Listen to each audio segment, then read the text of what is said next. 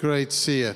It's always lovely to see the person behind the mask, isn't it? So, uh, we have been thinking about uh, this phrase, on earth as in heaven, on earth as in heaven, as the reason why we exist as church, on earth as in heaven. And it's a prayer and it is it's a cry of the heart, really, isn't it? As we look around, maybe in our, uh, our own lives or in our families or friends or just in the country, we're saying, Lord, would, could, the, could not the resources and the riches and the order of heaven come to earth, to our patch of earth? And maybe you've been praying that prayer for friends and family for a, a, long time, and you've been looking for breakthrough, and you want what happens in heaven to happen on earth. And that's why Jesus asks us to pray, because on earth as in heaven is shorthand for um, may your kingdom come, may your will be done on earth just as it's done in heaven. It's done in heaven pretty well, I guess, and, uh, and we want it done well on earth around us. And when that happens, uh, good things break out because Jesus, by his Spirit, is amongst us and he does things amongst us, and uh, things happen. People's lives are changed, their lives are transformed. Healing happens, and deliverance happens, and restoration happens, and transformation happens. And so it's a prayer for the kingdom of God to come. And we've been talking about the kingdom as where what God wants done is done. It's the rule of God, the reign of God. So where, where God wants something done, where it happens, that's where the kingdom of heaven is. So sometimes Jesus would say the kingdom of heaven has come upon you or is amongst you. And that's because uh, something dramatic was happening at the time and a breakthrough was happening. Some resources were coming from heaven to earth. And, um, and we've also been thinking about the fact that Jesus basically went around for three years declaring the kingdom, and he would say, he would proclaim it, say, Repent, the kingdom of heaven is at hand, it's really close to you. You know, uh, paraphrase would be God is, God is really close to you and wants to do extraordinary things in your life. That would be a good paraphrase of repent, for the kingdom of heaven is at hand. And he would proclaim it, but he would also demonstrate it. So he would say, This is what it looks like when God comes amongst you and things would happen. And we've been thinking about uh, some of those things as well. And, uh, and, it's some, and, and in particular, it was demonstrated through healing, through healing the sick. And, and if you read the Gospels, usually Jesus is either doing some healing or he's coming from a healing or going to a healing. Uh, because it's just scattered through the pages again and again and again. And his disciples in Acts also did it regularly. And Jesus healed in a, in a great variety of ways. So, just after this episode with the soldier, the centurion, you get him touching his uh, uh, Peter's mother-in-law's hand, and she's healed. So, just with a touch of the hand. Uh, another time, someone grabs him by the clothes, and she gets healed. Um, sometimes Jesus asks people to do something impossible. So he says to the person with the withered hand, "Stretch out your hand." You, you know, that uh, sound almost callous, wouldn't it? Stretch out your hand, do something impossible. The man stretches out his hand and he's healed.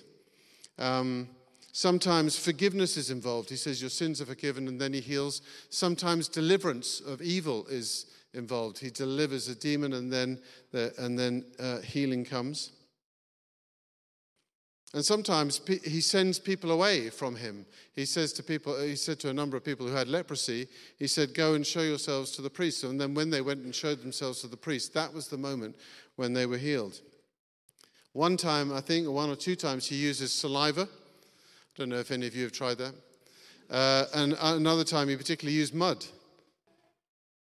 So he had a number of different ways of doing this, and you, but often it was through touch, through declaration through uh, a word of command, or as here in this uh, particular story, which we're going to look at for a few moments, where Jesus meets a soldier centurion whose servant is paralyzed, he's, he's suffering really terribly. Jesus heals this man at a distance, at a considerable distance, with a word, or at least with a sentence. So it doesn't seem to be a mechanism or a formula that Jesus uses. Where he goes, he seems to do different kinds of things in different situations. So there must be some kind of connecting thread uh, to all these different kinds of healings and all these different ways of healing. And I think the thread is this. Is the, the thread is that is the authority of heaven that Jesus exercised on the earth. the authority of heaven that Jesus exercised on the earth. And we're going to look at this for, over the next few weeks as Jesus exercises authority over sickness by healing people, over sin by forgiving people, over evil by delivering people, and over death by raising people from the dead. To show that he is the king of the kingdom, to demonstrate that, but also to demonstrate the compassion of God from heaven to earth. So I think that's the thing that holds all these different things together. So the context, if you have Matthew 8, it's good to get it out or get it on your phones. There are some Bibles at the end of the pews as well. Matthew 8, 5 onwards, because there's this little story, a really extraordinary story, I think, where Jesus heals this man's servant at a distance. And I want to look at what that might mean for us as what I hope we, we continue to become is a, is a community of healing where we see more people uh, healed by God than uh, we thus have so far. So the Sermon on the Mount is finished. Matthew chapters 5 to 7. Uh, it's the greatest teaching really known to mankind. Uh, uh, if you haven't read it, I urge you to read it. Uh, and, um, you know, the reviews are in, the crowd are absolutely amazed. And the reason why they're amazed is because Jesus teaches with authority. That's specifically said. Jesus teaches with authority and not like the teachers of the law. It's a little aside from Matthew there. And uh, so authority is already there in Jesus' teaching.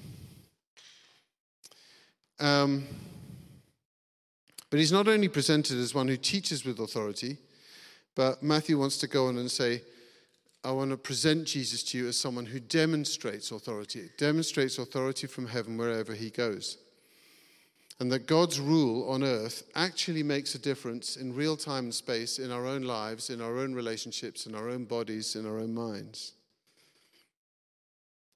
And so Jesus goes.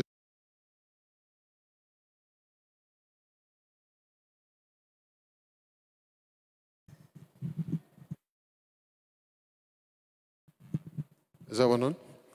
Marvelous. Healing technology. There we go. Um, Jesus goes on to heal someone with leprosy uh, in Matthew 8, and then this centurion, and then he heals uh, Peter's mother in law. So he heals, he heals uh, first of all, someone who is unclean with a skin disease, and then he heals someone who's not a Jew, a Gentile, and then he heals a woman. And all of those would be surprises in that day that Jesus is including all kinds of people in the blessings of heaven. And um, he heal, just before he, he uh, heals this man's servant, he heals this guy with leprosy, with skin disease. The man uh, uh, would, be, would have been considered a health hazard. He had obvious sickness on his skin, and uh, he would have had to isolate, not for 10 days, but for the whole of his life. He was outside of the community. And Jesus does this beautiful thing where someone who is untouchable, Jesus reaches out his hand and he touches him and heals him. It's a really gorgeous thing. And uh, where people would have expected the infection to flow from the man with the skin disease to Jesus, Jesus, with heaven's authority, reverses the flow so that, if you like, the infection of heaven goes to this man and he's completely healed. And then he restores him to community by saying, Go and show yourselves to the priest so the, pr- the priest can pronounce you clean and you can be part of uh, this community again. So he does a sort of double restoration. And then in verse 5, Jesus comes to Capernaum, which is really now Jesus' home, and he meets this soldier. The soldier is a centurion. A centurion is a junior officer in the auxiliary army of Herod, Herod Antipas. And um, he's not a Jew, he's probably Syrian or Lebanese, and he has command of 100 men. And uh, where am I? Sorry. The key thing about this centurion is that uh, he recognizes authority when he sees Jesus. He looks at, he knows that Jesus uh, has, has authority. And this man really understands authority. And he goes on to talk about when I say to someone, go, they go, and come, they come, and do this, they do that. He understands that.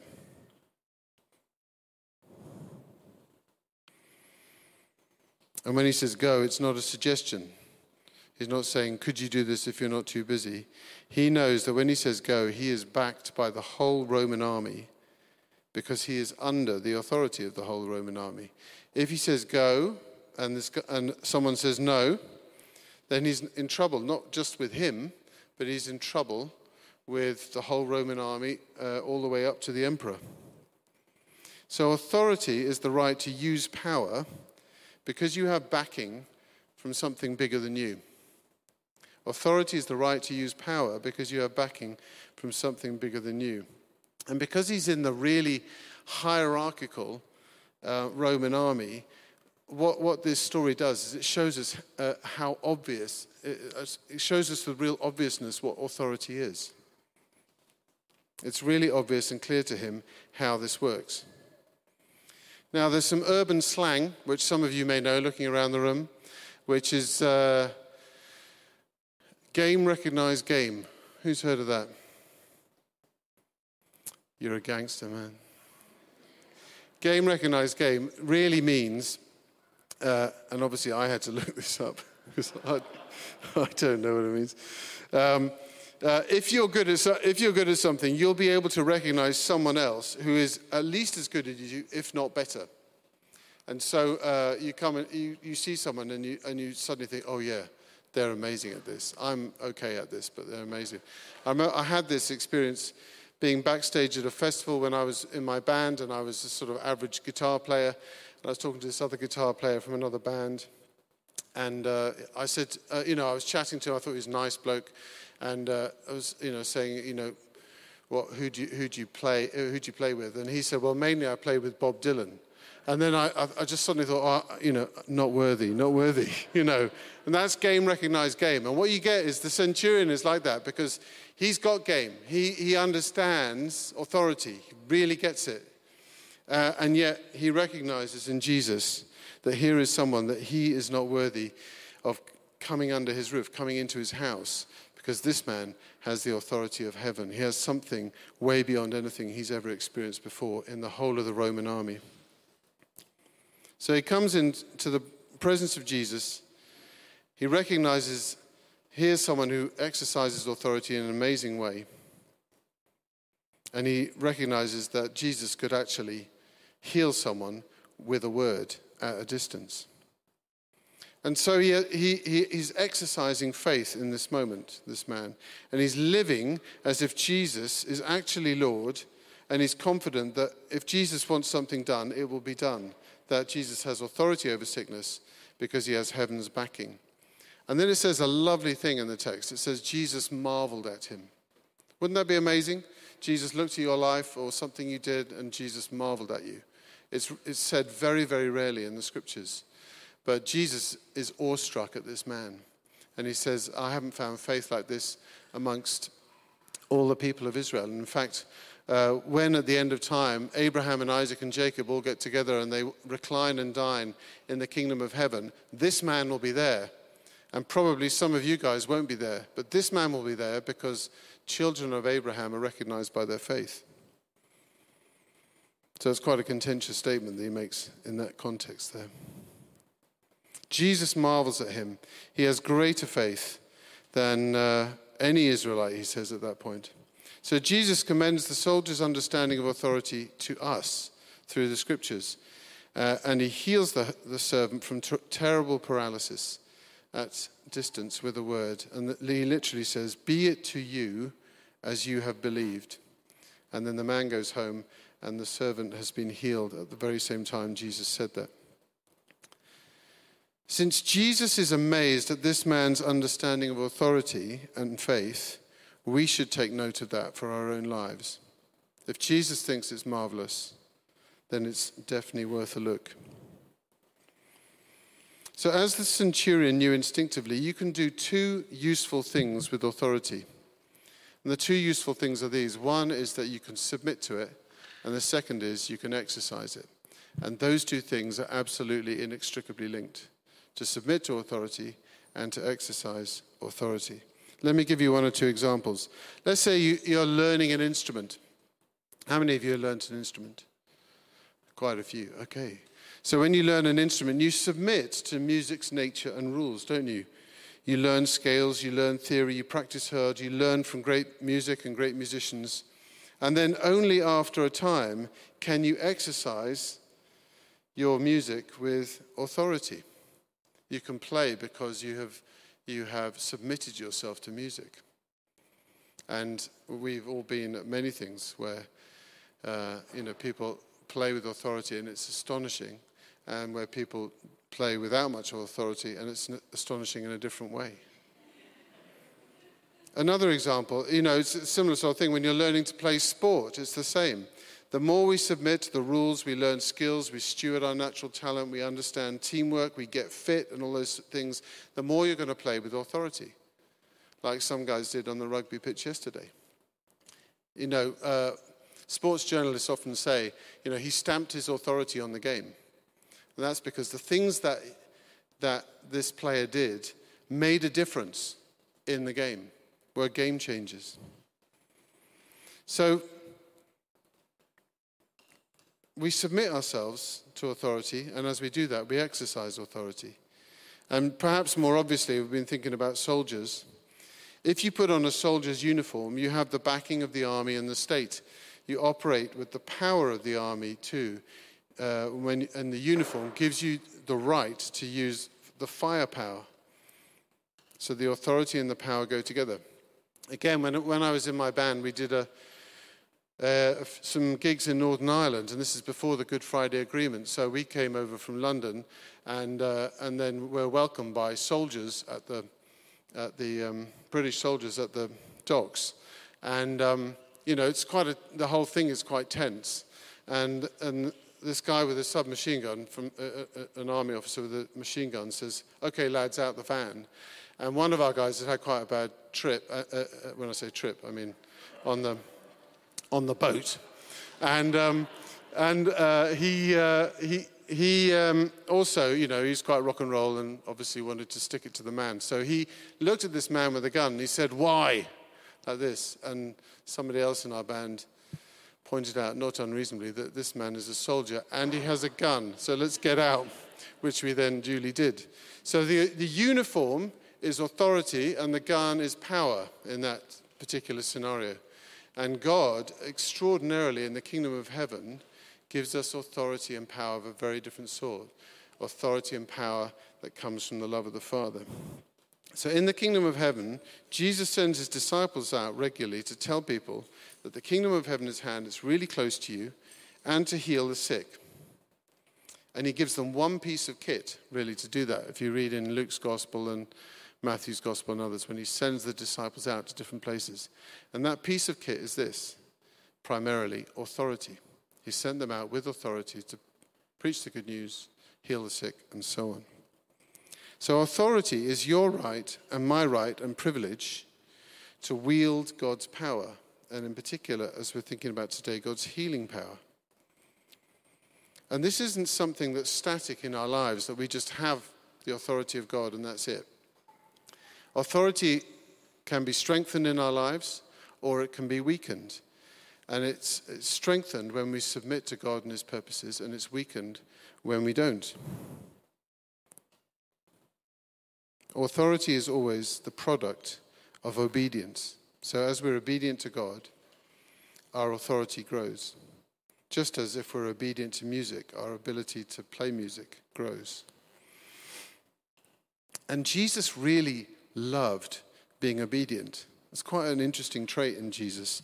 He loved being obedient. He would say, I only do what I see the Father doing, I only say what I hear the Father saying. He literally said, It's my, uh, my food is to do the will of Him who sent me. So, my nourishment, my strengthening, my pleasure is to do what God wants. And he, he, had, he found doing what God wants to be just such a delight. My food is to do what God wants. And since Jesus was completely under God's authority, he could then wield God's authority wherever he went. And you can see that in the stories that we have. So the more obedient we are to God, the more we exercise authority. So if you want to grow in exercising God's authority, and if you are praying uh, maybe sometimes or regularly for people for healing, you're praying for God's intervention, whatever it might be then I think the key from this centurion is to take every opportunity you can to be obedient to God, to follow His direction day by day. And sometimes in healing moments, Jesus would give people the opportunity to be obedient. Like when He says, stretch out your hand, He's, he's offering that person an opportunity to be obedient to what he's asking. And in that, he partners with authority, and there's greater authority in that moment for healing.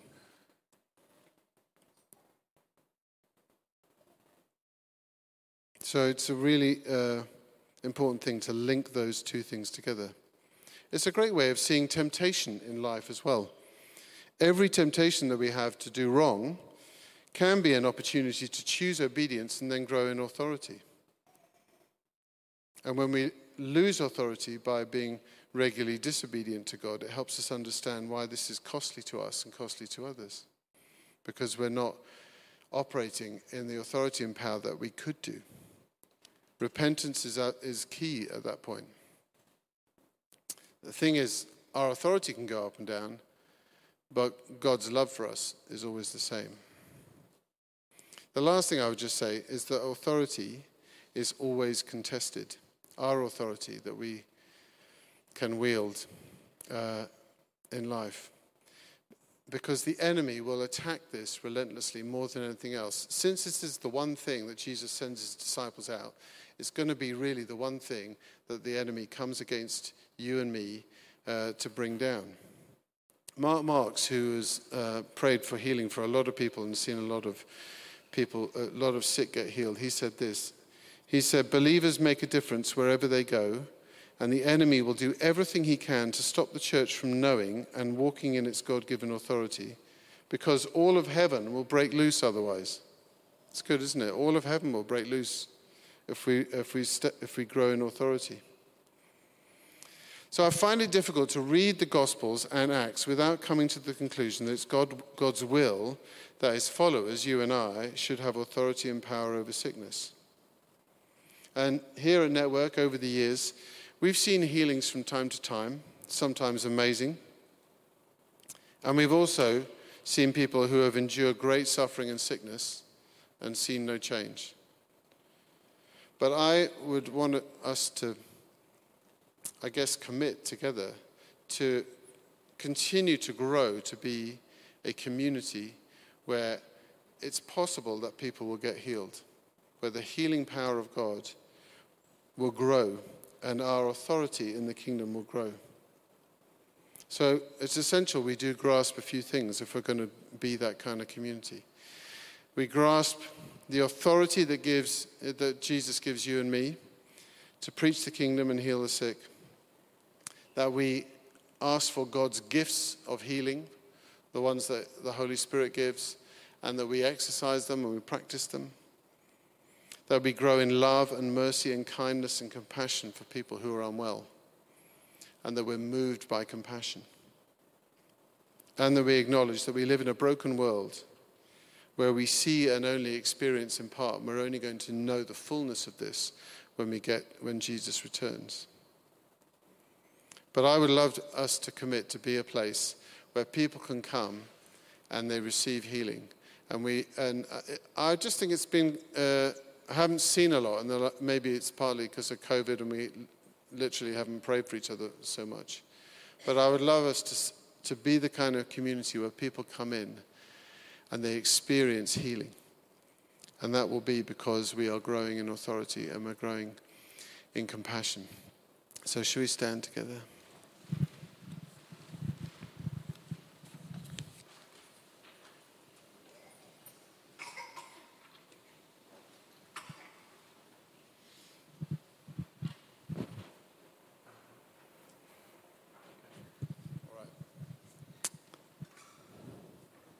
Just think for a moment to yourself then,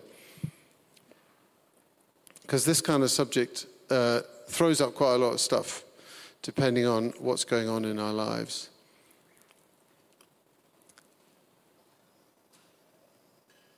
So just ask yourself the question Do I want to grow in spiritual authority? Do I want to grow in spiritual authority? And in particular, authority to heal. authority to bring healing from heaven to earth. Because that may be a contested thing for you and you want to think about that for a bit. That's okay. But I just want to lead us in a prayer for those who you're definitely answering yes. I want to be part of that.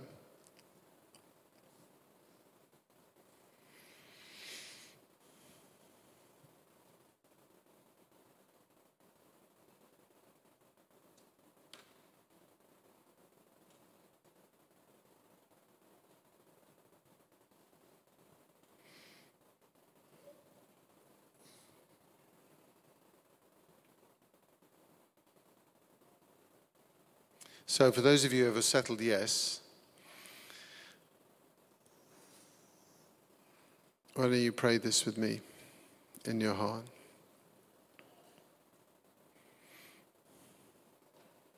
Father, thank you that you call me to pray for your kingdom to come on earth.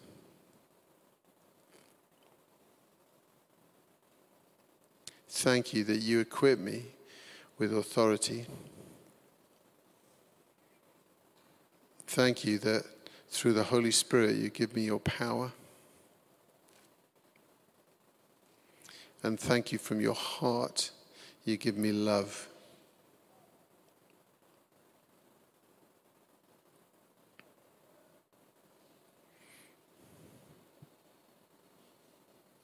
So today I choose to step into intentional obedience to grow in authority.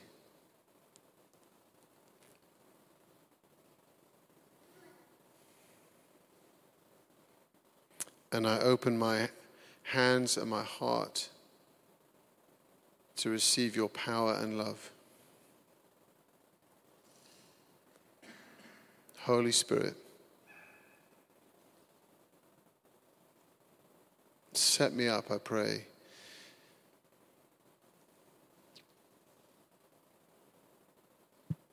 To bring heaven to earth wherever I go.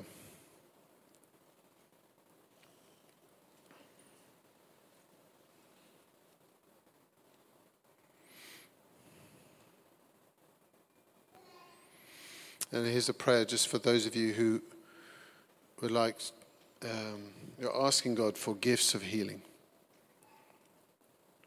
So there are lots of gifts the Holy Spirit brings, but there are gifts of healing which are like power boosts of, um, of healing power. So if that's you, then uh, just pray this with me. Father, thank you that your Holy Spirit gives gifts in order to bring about your purposes.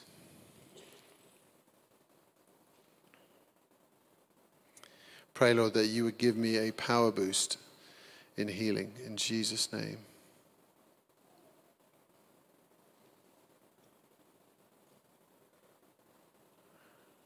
Pray that you would give me gifts alongside those of faith, of words of knowledge, of miracles, works of power. Works of restoration. Father, would you equip me with gifts beyond anything I've known so far in my life?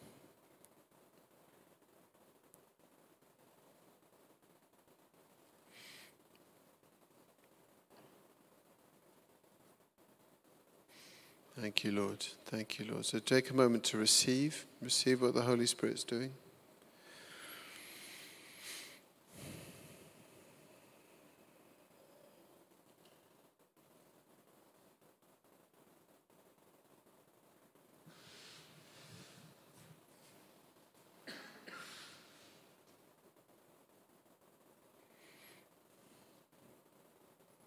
Thank you, Lord.